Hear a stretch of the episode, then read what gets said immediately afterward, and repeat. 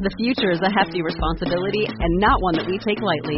But then taking things lightly has never been what Hefty is about. That's why we've created the Hefty Renew program that turns hard to recycle plastics into valuable resources like park benches and building materials. To participate, simply fill up an orange Hefty Renew bag with accepted items, tie it up, and drop it in with your regular recycling. That's it. It's that easy. It's time to rethink recycling with Renew. Particular valued resources may vary by geography. More info available at heftyrenew.com. If you want to pump your body and expand your mind, there's only one place to go. Mind Pump. Mind Pump with your hosts, Sal DiStefano, Adam Schafer, and Justin Andrews. In this episode of Mind Pump, the world's top fitness, health, and entertainment podcast, we talk all about the number one foundational physical pursuit strength. Strength is one of the most important things you can focus on when you're working out in the gym. Doesn't matter what your goal is, if you're trying to burn body fat, if you're trying to build muscle, sculpt your body. If your strength is going up, that means good news. It's objective, it means things are working. So, in this episode, we give you the eight ways that you can boost your strength fast. We talk about everything from priming to programming, mobility. We talk about food. We talk about exercises and which ones to do. We talk about how to change the resistance. We're talking about training to failure. I mean, we go through all of it, break it down for you. If you listen to this episode and you apply what we talk about, you will get stronger. Now, this episode is brought to you by our sponsor, Four Sigmatic. Now, Four Sigmatic is a fascinating company. They specialize in medicinal adaptogenic mushrooms. What are those things? Well, these are mushrooms that have been used for thousands of years that help your body adapt to stress. In other words, taking some of these products may help your body adapt to strength training. It may help you improve your stamina and your endurance. Now, one of my favorite products from Four Sigmatic is Cordyceps. I love taking Cordyceps before my workouts, especially before my long and arduous workouts. I have more stamina. I get much better pumps. Studies show that Cordyceps improves ATP production in muscles. ATP is one of the main sources of muscle energy. But they have lots of other products. Lion's mane, for example, is a mushroom that helps with cognitive function. So if you're somebody that likes to be smart and sharp, you can try lion's mane. Now, Four Sigmatic is special because they have a dual extraction process, meaning you get all of the awesome stuff from each of the products and not just a little bit because they use either hot or cold. With Four Sigmatic, they extract everything two different ways. I think they're the only company that does that. And because you listen to Mind Pump, you get 15% off any of their products. So listen in, go to foursigmatic.com. That's F O U R S I G M A T I C.com uh, forward slash Mind Pump. Use the code Mind Pump at checkout for 15% off. Also, this month, MAPS HIIT is 50% off. So HIIT stands for high intensity interval training. This is a fat burning program, ladies and gentlemen. This program was designed to burn the maximum amount of body fat in a short period of time. Now, it is advanced, so it's not for beginners, and you should not be following this program all the time. It's a six week program, six weeks, burn lots of body fat, lots of calories. After that, phase out and do another MAPS program. Anyhow, it's half off. So here's how you get the discount. Just go to mapshiit.com. That's M A P S H I I T.com and use the code HIIT50. That's H I I T 50, no space for the discount. What do you guys think is one of the most important uh, metrics that you can measure I'll in terms you. of your I'll tell you, Sal. Strength, duh. wow, good Yeah, job, I Justin. know. Well, you got to hijack that, dude. Yeah. It's because, Huh? It's, I mean, it's obvious. Yeah, it- no, it's it's true. Strength. I think if you're training when you're training a client, it's the one thing that if it if it improves, it's almost always a good sign. And if it improves and you're getting leaner, if you're trying to build muscle, if you're trying to improve mobility, whatever the goal is, if you're stronger in a real way, what I mean by real is you're not like cheating to lift more weight or using, you know, a weight belt all of a sudden now you can lift more weight, but you're actually legitimately stronger. That's always always good news. Yeah, it's things not- are working. It's not bias either. Mm-hmm. Right? When you when you objective. yeah, and when you look at things like the scale and the mirror, which we've talked and we've talked about this on the show at nauseum. I mean, it's one of the worst things that you can do as a trainer, as a coach, is to to utilize that as your your main guiding tool for a client is looking at the scale or looking at the mirror because there is there's too many th- there's too many variables that come into play and that can mess with somebody's head, and it, it is a much better pathway to just measure strength because if we are getting stronger, we know that our programming is is in line at least bare mm-hmm. minimum. Yeah. There's a good chance our diet's probably better also, and we're seeing results. We're getting we're building muscle. Yep, it's mm. objective. You are you are, and this is this is when I used to train kids. This was my favorite thing to communicate. You know, when I'd have them come in, and I would always write down how many reps they did or how much weight they lifted, and I'd make sure that to show them. So I made a big deal about it. Then they'd come in the following week, and inevitably, you know, they're a little bit stronger. And then I'd tell them, uh, your body's not the same body as it was last week. It is different. You did one more rep or you lifted five more pounds. You have improved objectively because you're right. You use the mirror.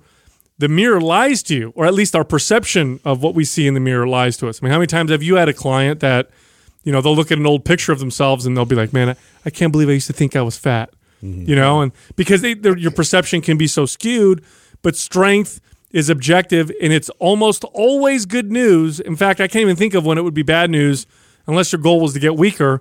I can't think of a time when getting stronger would not be considered a great news. Uh, And what's the byproduct of having a stronger body? It looks better. I mean, Yes. that's just the it inevitably happens. It looks better, it moves better, it functions better, it serves you better. So you have more abilities, you can do more things. that because because strength is objective and because increasing your strength typically means that you are on the path to building more muscle on the path to speeding up your metabolism or at least not eh, the metabolism not slowing down. Let's say you're dieting. Let's say you're you're cutting body fat. One of the biggest problems with that is metabolism starts to adapt and starts to slow down. This is why it gets harder and harder over time and why people tend to get the, gain the weight back. One of the reasons why. Well when strength goes up that's a good sign. It means your metabolism's pro- probably not slowing down. If you're getting stronger, it means that your hormones are probably balanced or closer to being balanced.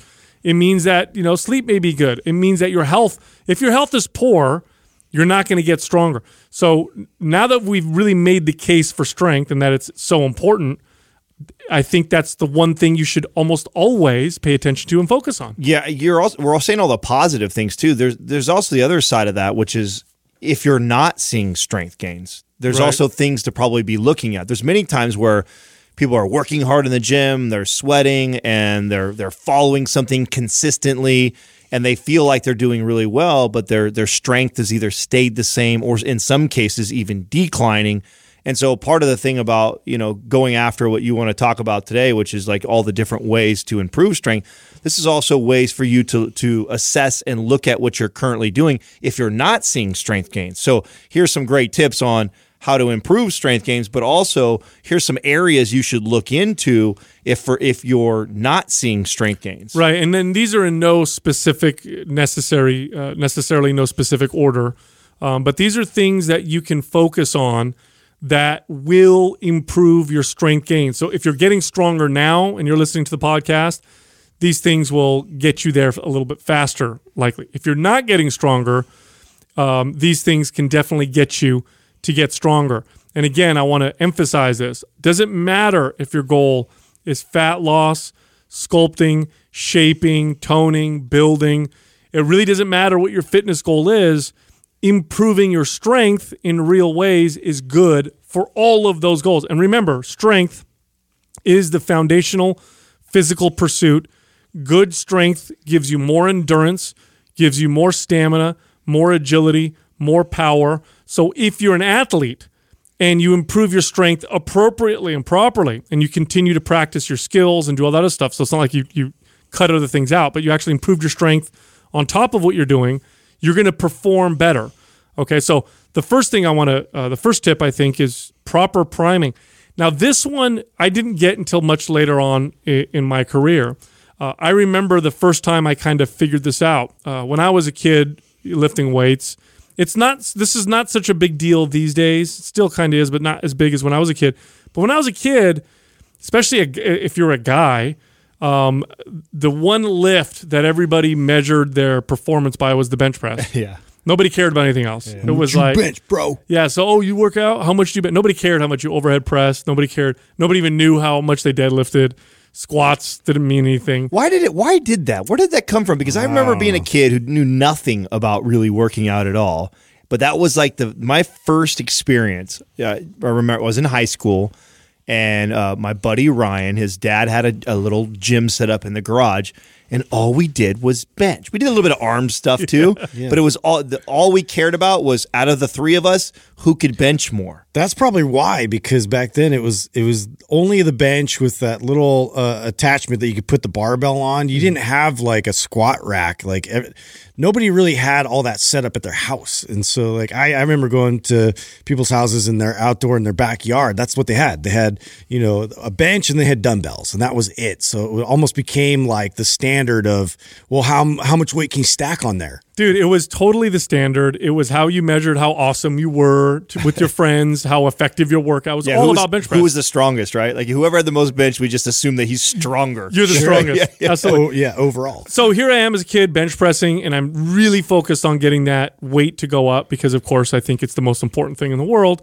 So I'm pushing and pushing, and I got stuck. And I remember what number I got stuck at. I think it was like I don't remember. It was 600. No, I'm just kidding. It was like 200. 200 something. 125. Yeah, it was 200 something, and, I, and I'm young at this point, and I couldn't get the bar to move anymore. Couldn't figure out what was going on, and I'm reading Muscle and Fitness and uh, or Flex magazine, one of those two. And at the back of it, there's a picture of a dude with his arms up at like 90 degrees with this like plastic thing supporting his arms, and it was called a shoulder horn. That was the name of the device. What? And it was just it was used to strengthen the muscles of the rotator cuff.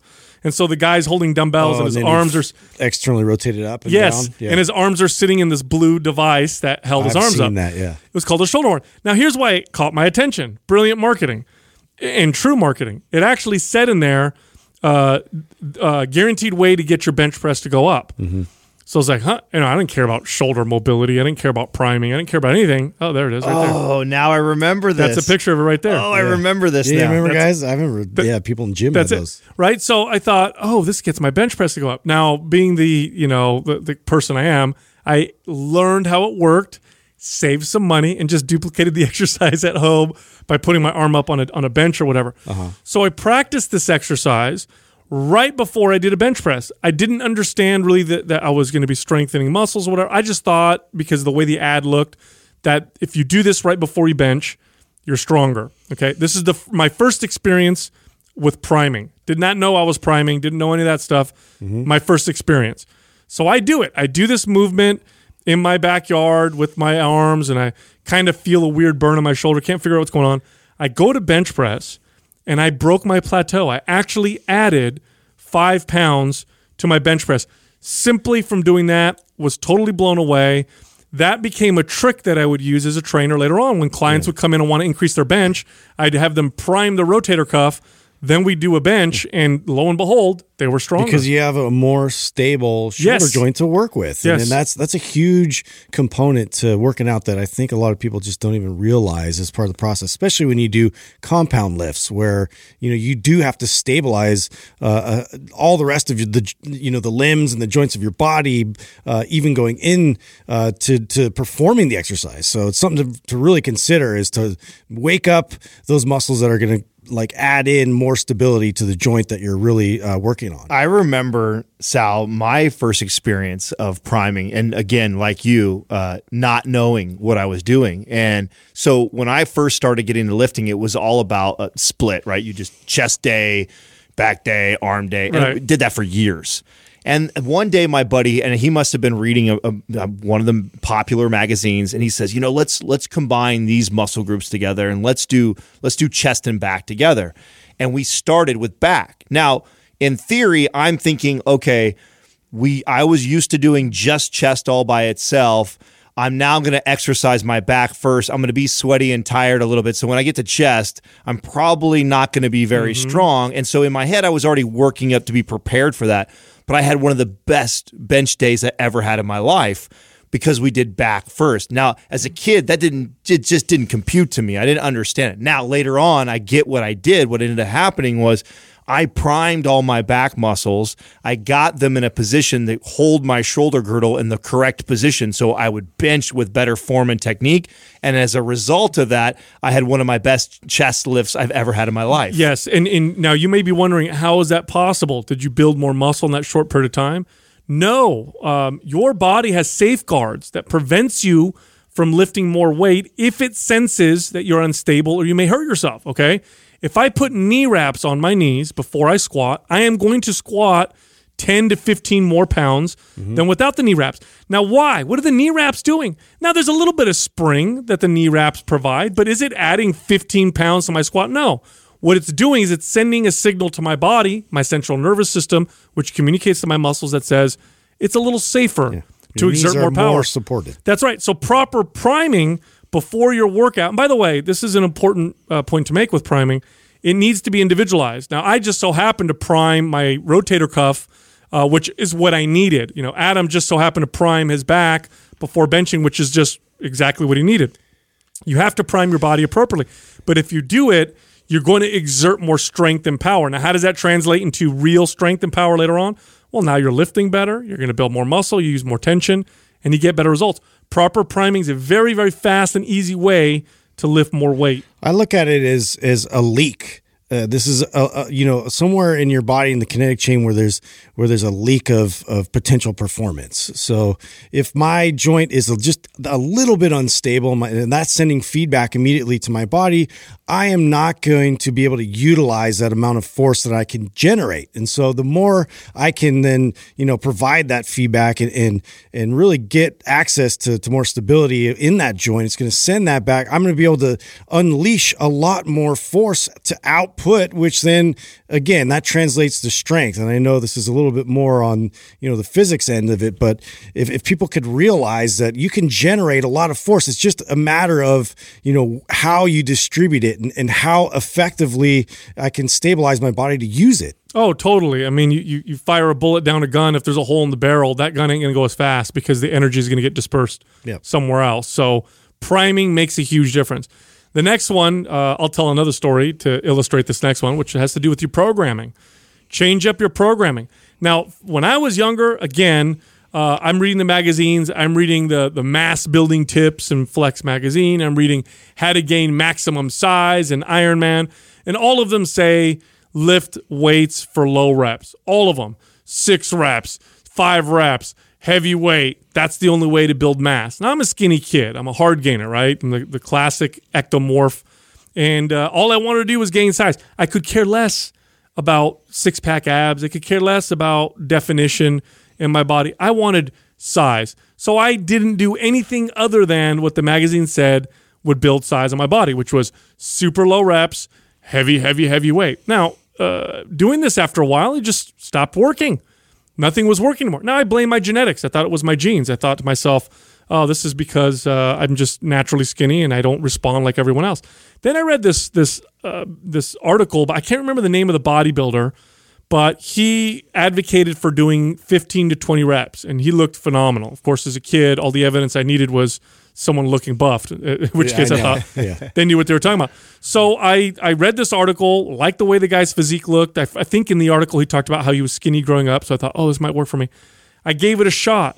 Blew my mind because I went from six reps to 15 reps. My strength and muscle went through the roof. Very, very simple change in programming. And it's because your my body had gotten so used to a particular stress, it no, it no longer needed or thought it needed to adapt to it. It just didn't respond to it anymore. So I changed the stress, changed the stimulus, and my body changed. And it was all about changing my exercise programming. I remember learning that lesson with like every every part too, like everything from you know tempo to rest periods to I mean, and I think it took almost all of those before it like came full circle for me that like oh I get it. This is because each time as a young kid it was like I, I had the exact same story as you. Yeah. I was you know falling all the lift heavyweight to build muscle. I'd been do, training in the six rep range for like two three years straight. Some big buff trainer guy tells me to lift 15 reps. I do it. It blows my mind. I get all these strength gains. I, I pack on some muscle. So then I'm convinced it's the high reps That- right? that's the answer. yeah, yeah. So it took me a few times of like changing all those variables within my programming to realize like oh the real answer is I need to be consistently moving my programming around and not allowing my body to get too adapted to this same exact way of lifting for too long and so that is definitely uh, one of those paradigm shattering moments in, in my fitness career of piecing all that together. And this, even though we we put this as number two, this tends to be one of the go to things when somebody has got a hard plateau and they come to me and they're like, Adam, I'm I'm being consistent, I'm doing this, I'm doing that, and they seem to be doing a lot of the right things one of the first things that I always just, you know, switch their programming up. I ask, what are you currently doing right now? And then to show them the greatest change, I typically take them on the other end of the spectrum, wherever they may be, whether they be somebody who leans more towards the,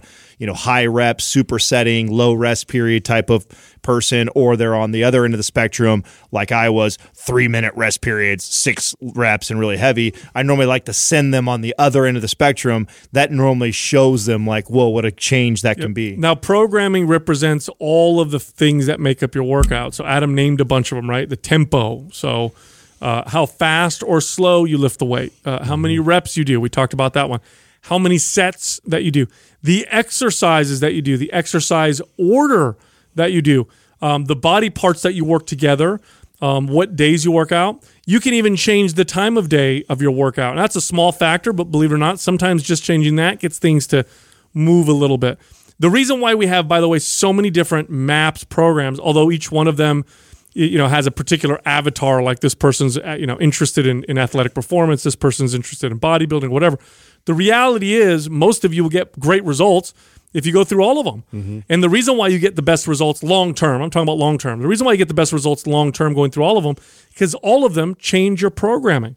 They all get your body to move forward by using different stimulus each time. So changing your program if you're stuck at a plateau with your strength Sometimes all you need to do is change up a fat one or two things in your exercise programming, and then you start to see things move again. And uh, to add to that point, it, something a mistake that I think I made for a long time is okay. All this came together for me, and then I became the guy who showed up at the gym and just changed it up every day, all the time. Yeah.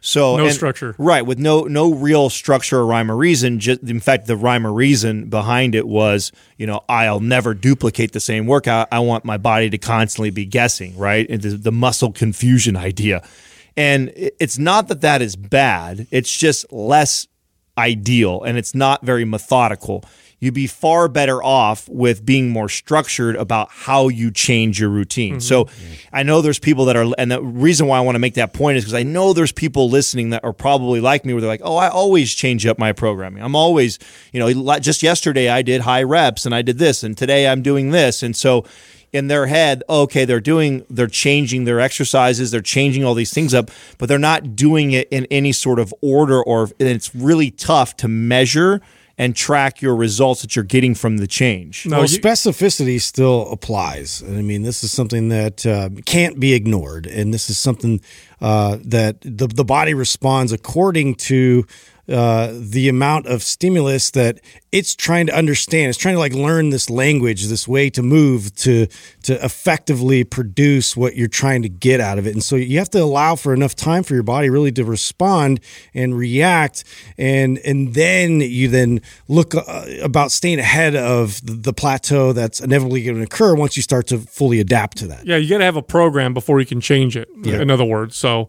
Um, the next one, this one uh, is funny. It's it, a lot of times people don't think about uh, how mobility affects their strength. When they think mobility, people think flexibility, lack of pain. But the reality is, uh, better mobility makes it so that you can lift more weight. It makes it so that you're much stronger. So it's like uh, it's like rolling on a skateboard with nice greased up polyurethane wheels versus rolling on a skateboard like one of those old school ones with metal wheels and it gets stuck on the on the on the little rocks. You're gonna go faster with the skateboard that's got the oiled up polyurethane wheels that don't stop when they hit a rock and they just go real real smooth. Mobility or good mobility allows you to generate that smooth force.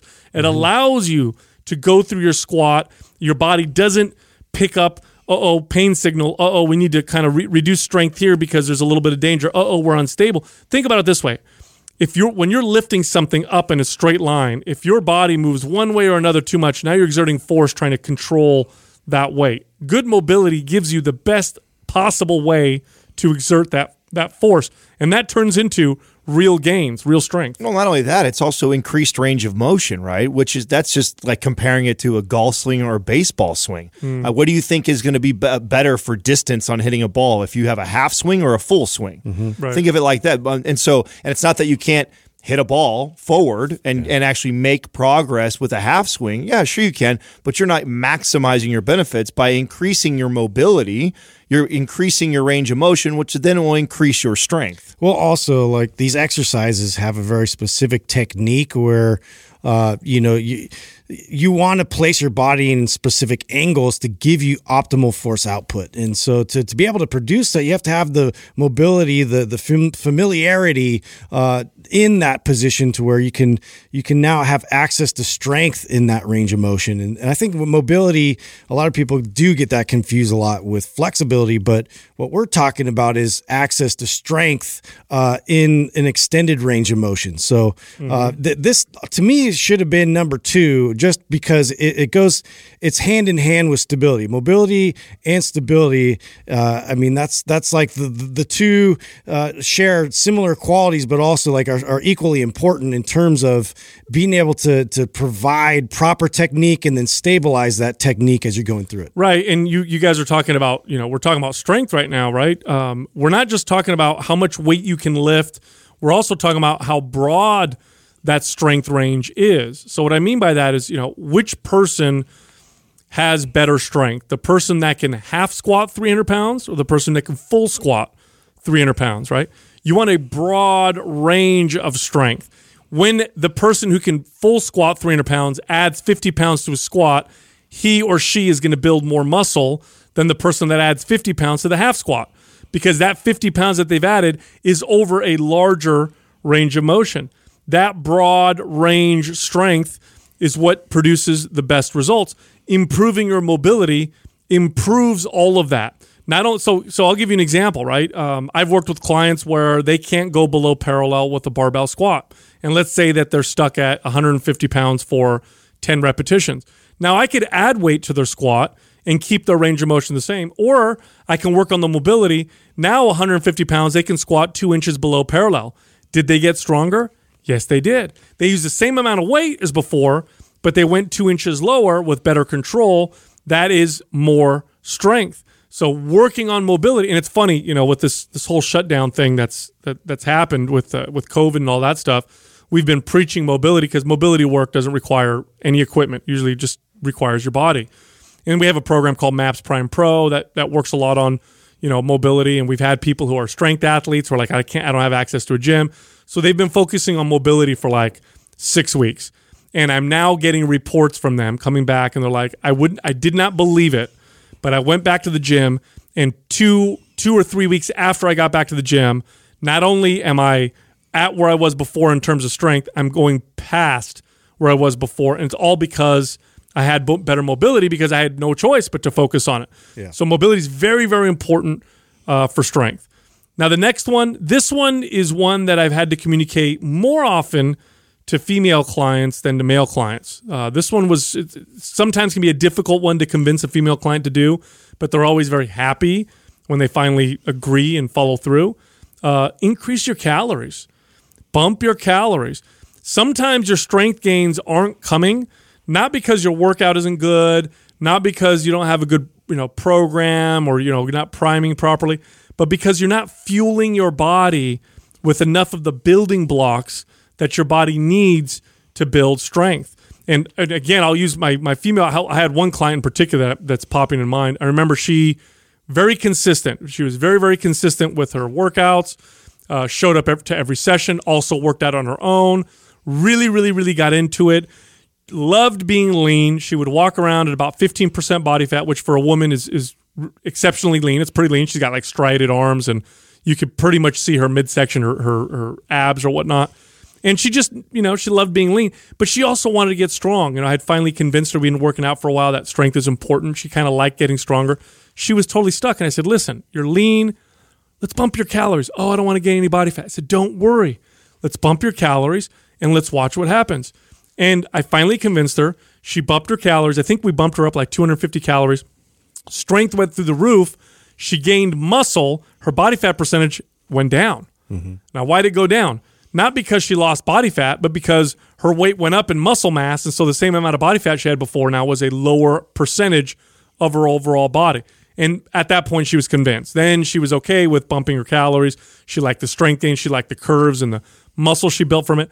Bumping calories is a is something that oftentimes needs to be communicated to people because they're afraid of gaining body fat. But when you bump your calories, especially if you eat really, really well and you're working out well, sometimes that's the one piece that's missing that will give you the strength. Well, this is this is paired with you know I mentioned that one of my favorite go tos is the changing the program. Right, There's, one of the easiest things I can do is assess what somebody is currently doing, change their programming up.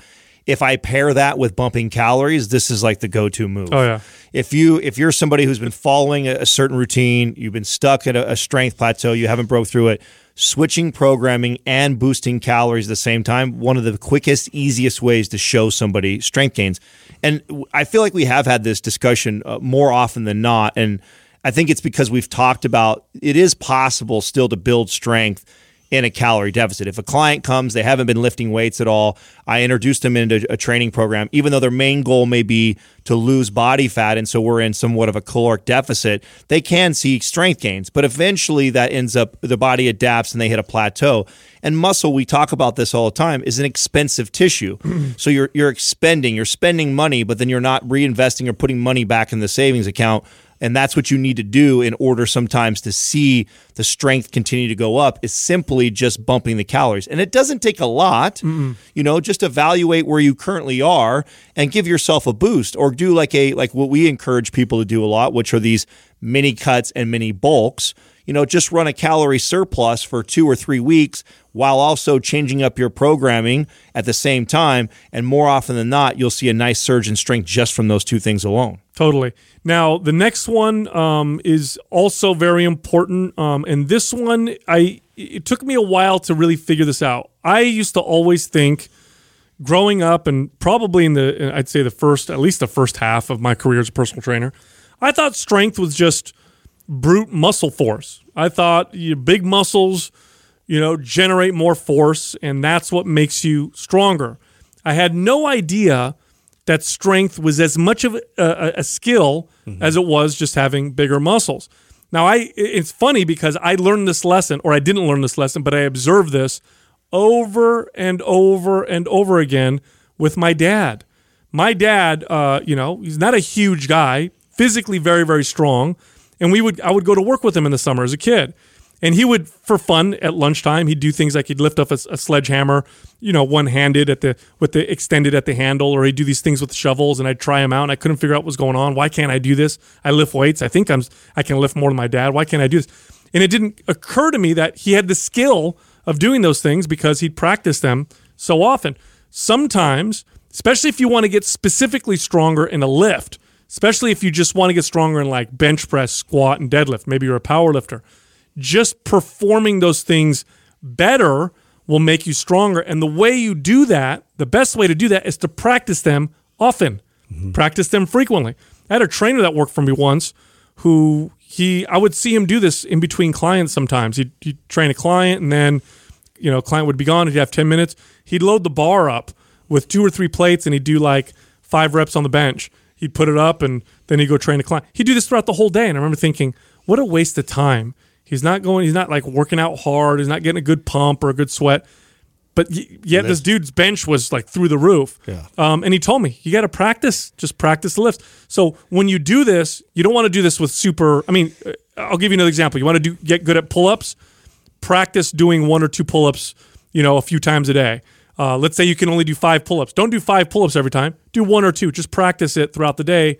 Watch what happens. That frequent practice of the exercise gets you so good at it that you get stronger at that particular lift. Yeah, I remember being in the gym, uh, you know, and I consider myself pretty strong, and I've I've worked on barbell training pretty much my entire uh, sports career, and, and uh, coming into a gym where they're lifting with kettlebells, and um, this is like the first time that I, I really started to pay attention to uh, how different that was, how how different of a load that was uh, going to overhead press. Because one of my friends could press like a 115 pound kettlebell, and I'm like, well, he, he's not like that much stronger than me at any other lift. Like I'm actually stronger than him at bench press. I'm stronger than him at overhead press. Uh, you know, with with the barbell, but it just baffled me. It, it I just couldn't wrap my brain around why I was having such a hard time lifting, you know, this object that felt like just a lead cannonball, mm. and uh, it, it, it literally just amounted to the amount of times that I had to practice that specific lift, and my body to respond accordingly, stabilize, you know, my joint, and and perform it correctly to where then I started to feel really capable, really capable, and I, and my body felt comfortable, uh, you know, pressing that weight. And before you know it, you know, a couple months later, I, I could I could then attempt the same amount of weight, and, and it was just a matter of time. So mm-hmm. yeah, it's it really amounts to the amount of times that you put effort and concentration and practice around these uh, techniques. It seems silly to me how long this one. Uh, came for me. Like it took a long time yeah. before I piece it. And the reason why it seems silly to me is because, uh, like Justin, I played sports a lot growing up, and there was tons of examples of this around me in sports. Right. I would never think that yeah. Uh, shooting a basketball for two hours one day is better than me shooting a basketball for 20 or 30 minutes every single day or every other day is good. Or, right. you know, I wouldn't go swing a bat as hard as I possibly can for one hour and then not do it again for another week before I do it. And to think I would make great improvements on that. So, why is it so different? I think I just separated exercise from like skilled type sports, but yet bench, squat, deadlift, over these are high skill movements just like these athletic movements that I would practice in sports all the time to get good at it. Or like the analogy I think Sal you've used before with language. We would never try and try and learn and cram a language in one sitting. You would be far better off in breaking it up in doses and and becoming more frequent with it. And that's how the body learns. And all of that ends up contributing into your performance inside the gym. So it's it it's baffles me how long this took me to really realize this. But boy, was this a game changer when I started to stop. And, and for me, it was like squatting. Like I dreaded leg day, but part of why I dreaded leg day because leg day was an hour and a half workout in the gym that I just hammered the shit out of myself. Mm-hmm. And then I wouldn't have any desire to want to do it again because I'd be sore all week long and I was almost threw up in that workout. And so I never really got that much better at squatting until I pulled the load off. I dropped, I reduced the volume significantly. I reduced the intensity. And then I started to just approach it like, hey, you know what? I'm going to try and get good mm-hmm. at squatting. Forget the weight, forget trying to be the strongest guy in the gym or trying to pack on a ton of muscle. Let me first just see if I can get good at this movement. Mm-hmm. And then I could start to really start to apply the weight and the training. Yeah, you ever see? Uh, I mean, it's a massive, stark difference for me to see somebody that's going through an exercise like a squat and it looks effortless versus mm-hmm. somebody who's like really trying to struggle and keep everything together and uh, uh, you, you, know you just see immediately where there's a performance loss. And technique is is so much of a higher uh, importance than people realize. And, and, this is why you see like Olympic lifting why uh, some of the best in the world it looks like they just threw the weight up there and it barely even they barely even struggled through it. It's because they've mastered that technique at such a high level. It's a skill. It's the old man strength. This this is what old man strength is. You know, when you got your your your fifty year old you know dad um, wrestling his eighteen year old son. They're both the same body weight, but for whatever reason. 50 year old dad is manhandling him and he can't figure it out and they call it old man strength. Well, it's because he's been in that body yeah. a lot longer. It's just got more skill. It knows a lot more than you. Exactly. So uh, practice frequently some of these main lifts to improve your strength in them. Now, when you're practicing them frequently, that also means you have to reduce the intensity a little bit. You can't hammer these exercises every single day. Um, that'll cause you to overtrain. Now, the next one, this one was something that I didn't apply until probably seven years ago. So much later into my lifting career. This one I learned from some of the best uh, power lifters in the world. It's variable resistance. I never understood this before. I, I, I saw pictures of lifters with chains mm-hmm. attached to the bar um, and I thought I thought it was just you know I thought they were just trying to look cool. Like oh they got chains on it, so it looks, yeah. real, it looks real Good tough. for videos. No, I, I, didn't pay attention. I didn't really think about it. I would just see a picture and I didn't really care. I didn't, I didn't understand the strength curve when I saw that. I didn't get it. I just Yeah. didn't. I didn't even think about it. Right. Anyway, you know, I don't know. Seven or eight years ago, I'm I'm you know going through. I think it was Powerlifting USA or something like that, and they were. I was watching lifters use resistance bands, and I thought, bands? You just why don't you just use weights? Yeah. Put the more weight on it. Why would you add a band? It made no sense to me. And then it clicked. I thought, wait a minute. When you're squatting with weight and a band on the bar attached to the bar, bands the resistance increases as they stretch out. So the squat at the bottom is lighter, heavier at the top. Since I'm stronger at the top and weaker at the bottom, the band will match my natural strength curve. And then I thought, that's how chains work. As I'm mm-hmm. squatting or benching with the chain, as I lower the weight, each link hits the ground, meaning it's taking weight off the bar. And as I lift, each link comes off the ground, meaning I'm adding weight to the bar and it's matching my natural strength curve. We all have this, right? When you're mm-hmm. doing an overhead press, you're probably weakest at the bottom, strongest at the top. Same thing with a squat or whatever. Variable resistance trains you within your strength curve because oftentimes you're limited by the weakest part of that lift. You, if your max squat is 300 pounds, it's not because your body can only lift 300 pounds throughout the whole squat. It's because at the weakest part of your squat, that's the most you can lift. And you know this. You get down in a squat and you uh, you struggle. Then you move up past the point, and then you come up a little easier. What if you could stress the stronger parts with more weight and the harder parts with lighter weight, so that you give your body what you, you work with your body's strength curve? That's variable resistance. It's a very very powerful tool. It's the reason why some powerlifting West Side Barbell became so dominant in mm-hmm. strength sports. It was this is one of the main reasons right now, here. there is a, an, an order for me personally of how I apply these these eight different you know techniques and tips that we're giving right now.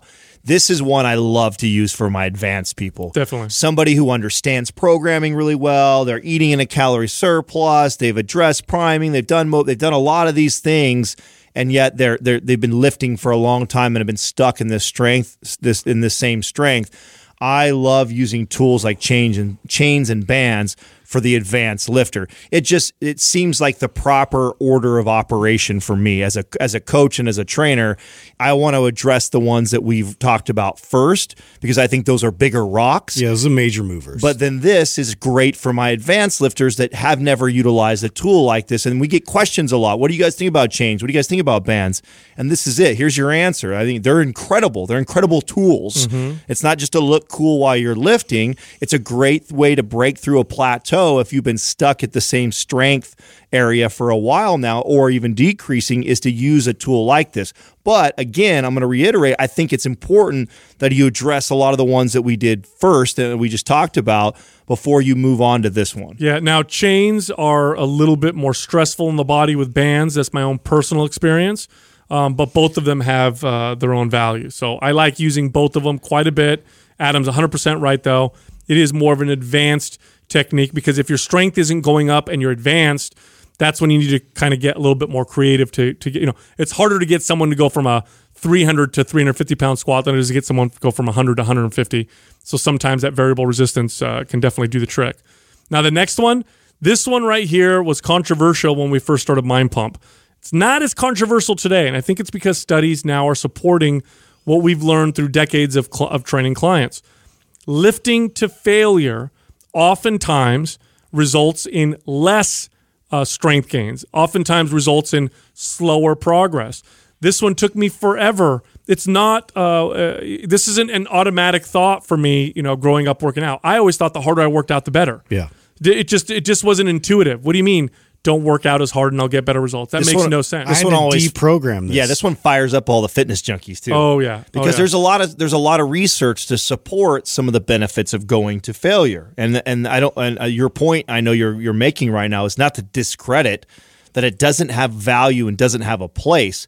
It just happens to be, in my opinion, and I think you guys agree, one of the most abused Yeah, tools overused. towards building strength. So abused that it ends up hurting most people that are trying to utilize it. Much like myself as a trainer. I mean, as a key trainer and a kid that was lifting for a long time, because I read the same studies that su- supported, oh, wow, train, training to failure can help increase strength gains. So then what did I do? Every exercise, every set, every workout, you know, calling over a spotter to take it to failure and hammering every muscle every single workout. And that ended up resulting in harder plateaus. Oh yeah, just stopping my sets short of failure, I added so much weight to the bar. Uh, this was in my 30s. It took me that long to figure this out. Uh, stopping, and I did this because I read old school uh, muscle building books. Books, I mean, these are books from like 1901, 1906, 1920 something. These are books, this is before steroids, right? Before creatine.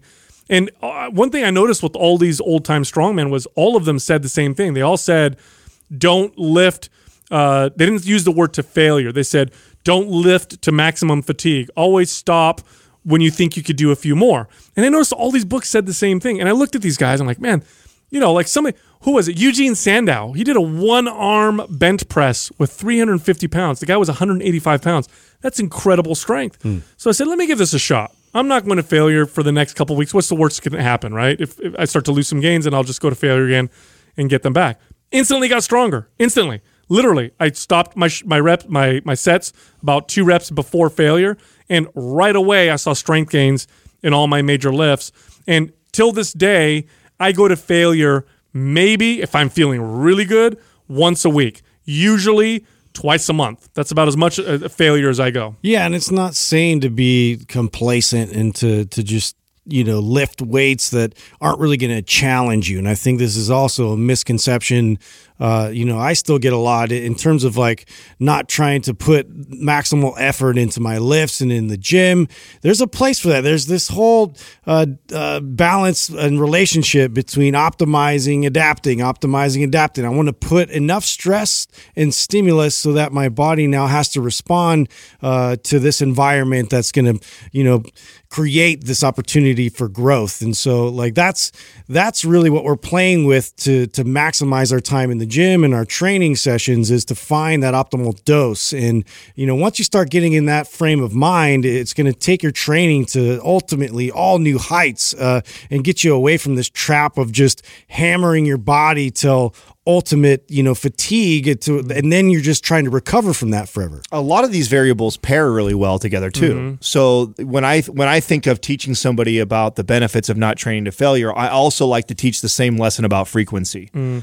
Because typically the person who likes to go to train to failure every workout or when they're done with it, whatever muscle group they're doing, they're also the same people that can't run back the next day or two days later and train that muscle group again because it's so sore from mm. that workout. So I'm normally trying to preach the same message of both those variables to the same person. So I like to do both those together. I like to look at someone's programming and see, oh, wow, you're only squatting one day or two day a week. I'm going to move this person to three day a week, but I'm also going to adjust your intensity. One of the quickest and easiest ways I can adjust intensity is by teaching these people to back off the failure training so much that I say, listen, and I, I used to say, leave two in the tank. That's what I would tell a client. Like, leave two in the tank. You can still get two more performed. I don't care. Stop it right there and just stick, just trust the process. I'm going to increase your frequency because now instead of squatting two days a week, you're going to be doing it three days a week or whatever muscle group we're talking about and back off on that. The two of those coupled together, I think, really, really match well and tend to speak to the same person. Totally. Now, the last one I learned from uh, two sources. One were powerlifters, and then the other one was something called German volume. Uh, I think it was called German volume training. You guys ever hear that? GVT. Yeah. Uh-huh. Um, so I read an article in, in, in one of the muscle building magazines a- a- as a kid, and in it was this article about something called German volume training, and they had a picture of this big German bodybuilder. So of course it must be effective, right? And in it, instead of doing, you know, uh, for shoulders, instead of doing like three different or four different exercises for three sets each, it, it was one exercise for ten sets. So instead of doing overhead press, laterals, rear laterals, front raises, it was overhead press for 10 sets. Just do the whole the whole time that's all you're doing. I thought that's interesting. And I did it and it worked. I got really really strong at those lifts. Now I forgot all about this. Uh, I went back to my old way of doing a bunch of different exercises all the time. And then I started reading up on powerlifters. Powerlifters notoriously do very few exercises, but they do a lot of sets of those very few exercises. So I thought to myself, let me give this a shot. Sure enough, rather than doing, you know, squats and leg extensions and leg curls and all these other leg exercises, I just did a lot of barbell squats. I, I did a lot of them. I tried it out, see what happened. I got the, the the biggest strength gains from doing that that I'd gotten up until that point from changing anything else. So rather than going to the gym and you know you're going to do 15 total sets for a body part and, and you're going to do five different exercises, try cutting those 15 sets into two exercises. Do a lot of sets of just two exercises. Watch what happens. Well, this is why frequency is king. I mean, this just speaks to the same point that we were making about frequency of training a, a you know squat you know multiple times per week. This is just frequency within a workout. Yeah. So that's the only real. That's the difference. It's you're getting more practice. You're mm-hmm. practicing these skills. Honing in on that signal. Right. You're practicing these skilled movements more and more. You're going to get better at it. You get better at it. It's going to result in more results, more muscle, more strength. And so it really is a similar tip as the other one. It's just this is also how you can increase frequency of an exercise within a workout. So not only within a workout, but then also throughout the week. Probably, arguably, one of the best things I ever personally did was that because for the longest time, I was in the camp of the hammering it one time as hard as I could in the week and then being done with it, moving on. Frequency has always been king for me. Excellent. So there you go. Those are your eight uh, important tips to boost your strength fast. Try them out. Let us know what you think. You can find us on Instagram. Justin's at Mind Pump Justin. I'm at Mind Pump Sal. Adam at Mind Pump Adam. Also, you can watch this podcast on YouTube. We're not just in your ears. We're also going to be in your eyes. Check us out on YouTube. We're in your tears. Mind Pump Podcast. Uh, make that, then you can see how handsome Justin really is and find out why he's the fan favorite. I'm not making this up. You got to go to YouTube, check it out. Love you guys. Thank you for listening to Mind Pump. If your goal is to build and shape your body, dramatically improve your health and energy, and maximize your overall performance, check out our discounted RGB Super Bundle at mindpumpmedia.com. The RGB Super Bundle includes MAPS Anabolic, MAPS Performance, and MAPS Aesthetic. Nine months of phased expert exercise programming designed by Sal, Adam, and Justin to systematically transform the way your body looks, feels, and performs. With detailed workout blueprints and over 200 videos, the RGB Super Bundle is like having Sal, Adam, and Justin as your own personal trainers, but at a fraction of the price. The RGB Super Bundle has a full 30 day money back guarantee, and you can get it now plus other valuable free resources at mindpumpmedia.com. If you enjoy this show, please share the love by leaving us a five star rating and review on iTunes and by introducing Mind Pump to your friends and family. We thank you for your support, and until next time, this is Mind Pump.